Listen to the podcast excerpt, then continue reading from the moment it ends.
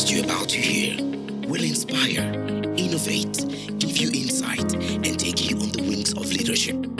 This is why we call it the I3L Inspiration, Innovation, Insight, and Leadership.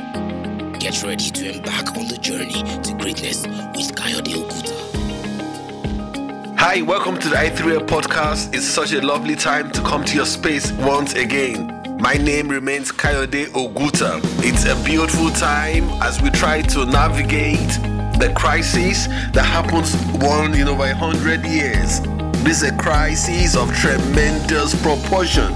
We're all facing what, in my opinion, could be the biggest existential challenge, not only in a generation but in a century.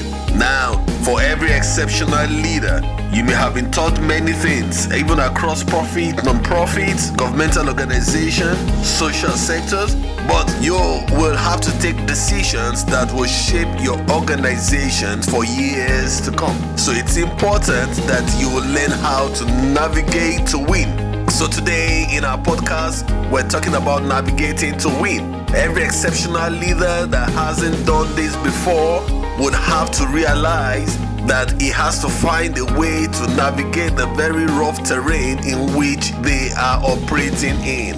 If you haven't read or if you haven't listened to our podcast, the new leadership mandate a while ago, please go and download it. You would have to find that there are tremendous resources for such a time like this. So we call this kind of time a defining moment. Now, whatever you do at this kind of time will define your organization for a long time. Now, what you do would define you. So, if you know that what you do is going to define you, it's imperative that you try to navigate the um, the processes to ensure that not only do you have a positive feedback or feeling or positive outcome, but you can also survive. Now, many people are just thinking in terms of survival, but I expect every exceptional leader to be thinking not only how do we survive this crisis, because it's a health crisis that will lead to probably an economic crisis, that probably will lead to political crisis or culture crisis. And at the end of the day, it's not only those ones that survive, it's those ones that will thrive. So there'll be organizations that would survive, there'll be organizations that will thrive. I was sharing with a young couple of entrepreneurs yesterday. They're into logistics. And I told them one thing in which I'm telling every exceptional leader and everyone who is partnering with us by listening to us on the i3L podcast that if you wait till the crisis is over, then you have probably waited for too long. You would have been defined. You probably will not be in a position to make good use of the opportunities that this crisis actually brought out. You know, one of the things that crisis will do is the fact that we will try to have probably quick fixes. When we have quick fixes, we try to find out, okay, if we work like this, let's just work to see how it works. But the problem with quick fixes is that if any organization find out that the quick fix was a better way than the way they normally doing business before, they will never revert back to the old way of doing business. So it changes the entire paradigm. So for instance, if an organization feels that at the end of the day, that it's better for their workers to work from home and they found out that there was productivity increase, they found out that the business did better, they found out that they spend fewer resources, then it will be important that they do what they are doing. So it's important to understand that in doing this, everybody must understand why you are in business. So, how do you navigate such kind of terrain? So, navigating to win. So, when I talk to organizational leaders, I'm asking them now, if you wait till this crisis is over, then you have waited for too long. Now, how would you position yourself to thrive? Because many of the quick fixes that we're doing today would become normal. For instance, I know that we're popularized the washing of hands, but the question I want to ask is that after the pandemic, would the things that we try to sort out using the pandemic, would it become would it become part of our culture? Would working from home become part of a new normal? Would social distancing become part of the permanent future of our culture? With washing of hands, whenever you go to a place, an organization, to any place, would the washing of hands be the new culture?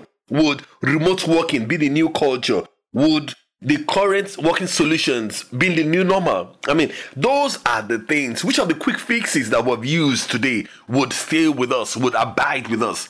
Those are the things in which every organizational leader is thinking about. So, whenever we're thinking about how are we going to survive or navigate this terrain and navigating to win, every exceptional leader must know that there are certain things that he needs to do so that the organization in which we are all working in, or the social sector, or the non-profit, or the profit organization, will find out that you know what, there's a new normal, and we're positioned to win.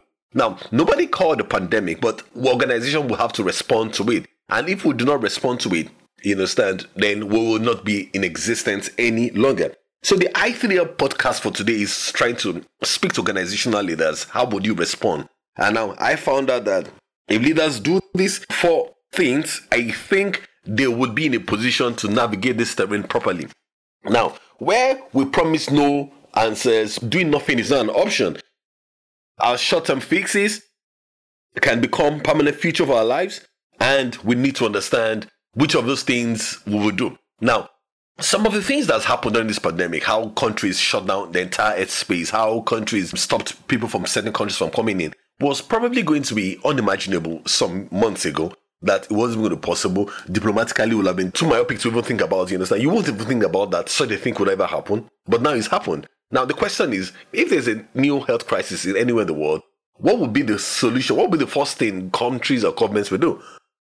I think that most countries and governments will probably see this pandemic as a way in which they will make sure that such an issue never reoccurs again. So, in talking about this pandemic, I'm going to be asking you to do four things. So, I'm going to be asking you to, for every experience that have that you have to navigate to win in this terrain, you probably have to do four things. Number one, I think that every exceptional leader must have to clarify your purpose. Why are we doing what we're doing? Why are we in business? Why are we here? Now, if we can clarify our purpose, we probably will be able to navigate the terrain properly. Now, if you've forgotten the reason why we started this enterprise, if we've forgotten the reason why we're a government, if we've forgotten the reason why we are a profit organization, a non-profit organization, then probably this crisis would mark our demise. But if we go back to the fundamentals and ask ourselves, what would be missing if we stop being in existence? Now, those are the kind of things that we would sort out. Now, one of the reasons why I'm asking this is that there are restaurants that are finding out that, you know what, people don't need to come into the restaurants, come and buy food. They can stay in their houses. And what we probably need to do is that we started this company to give people a good nutrition, I mean, good dining experience. So you would have to ask yourself, why are we doing what we're doing? Now, I think all organizations, all leaders must have to clarify your purpose. Why? Now, you must understand your why before you ask yourself, how are we going to do? What are we going to do? Now, so the why must be reemphasized again and again. Why are we here? Why are we doing what we're doing? So, this is an opportunity for organizations, for companies, for social interactions to really go back to their why. Number two, which I want to talk about the fact that every organization must have to reinvent their processes. Whatever is not working has to be dropped. So, for instance, a lot of companies decided that, you know what, in order to continue our business, in order to continue operations, in order to continue our opportunities, we could allow our workers work remotely. Now, if you do that, you probably will have to reinvent your processes. So, your process is just about how do we deliver value.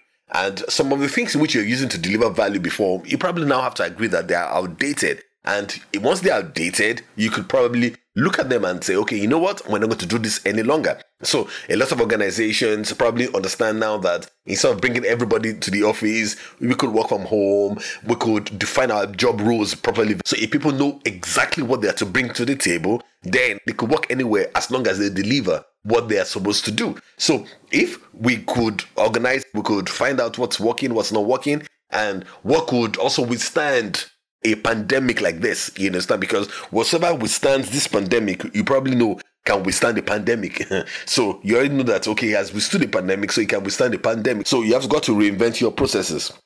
Number three thing I also think that's going to be important for every organizational leader, an exceptional leader, more importantly, is the fact that you have to recognize your people. When I talk about your people, it's not just your staff, even the people that you do business with, even the people that use your product. So you got to talk to them and understand and decide how you're going to do things. Now, one of the things I realized that during this process is the fact that we're having a situation where we could say clearly, very clearly, or rather clearly, that brands have the lowest recognition now. You understand? So people are not just concerned about brands, they just want answers. So they're not thinking about branding. The question is not just about branding, it's about delivery. You understand? But for you, for every organizational leader, you're going to be thinking, okay, if it's about delivery, it's about value. But how would I put myself in my customer's face in such a way that my customers will really appreciate what I'm doing? So, in navigating this terrain, I think that for great organizations, they'll have to think about the fact that you've got to tell your customers that they were here. So some banks, what they did was, you know what, any amount you transfer during this time is going to be on us. You understand? What they're trying to do is the fact that they're trying to build a rapport with the customer because brand is not just anything again. What you just want is that you want answers. But for great organizations, great leaders, you have to think about the fact that yes, people may not want brands, but I could still find a way in order to make my customers see my value proposition and once they see my value proposition, they could love me. So it's a battle for mind share. It's a battle for mind share. Despite the fact that it's not just about branding, it's just about, you know what, I just want to deliver. So people at home, what do they want? They want telecommunication services. And they just want a telecommunication service that would work. I mean, that's us all. that would work. That just deliver value. And once you deliver value, you probably would win. So what I call the third P is recognize your people. Now, your staff are the ones also delivering this value for your people you've got to find a way of making sure that your staff becomes not only your own valuables but your own major asset. So it's not the buildings that you had that was the asset. No, it was the people. It's the people that you have that is the asset. So the buildings have been shut down. Your business has not been shut down. You understand? So I mean, for the church world, we say building has been shut, but the church is not shut. So the buildings could have been shut, but the business still survives. The business still goes. So it tells you that the buildings were not the most important priority. It's the people. So you have got to recognize your people. So you recognize your people internally, you recognize your people externally.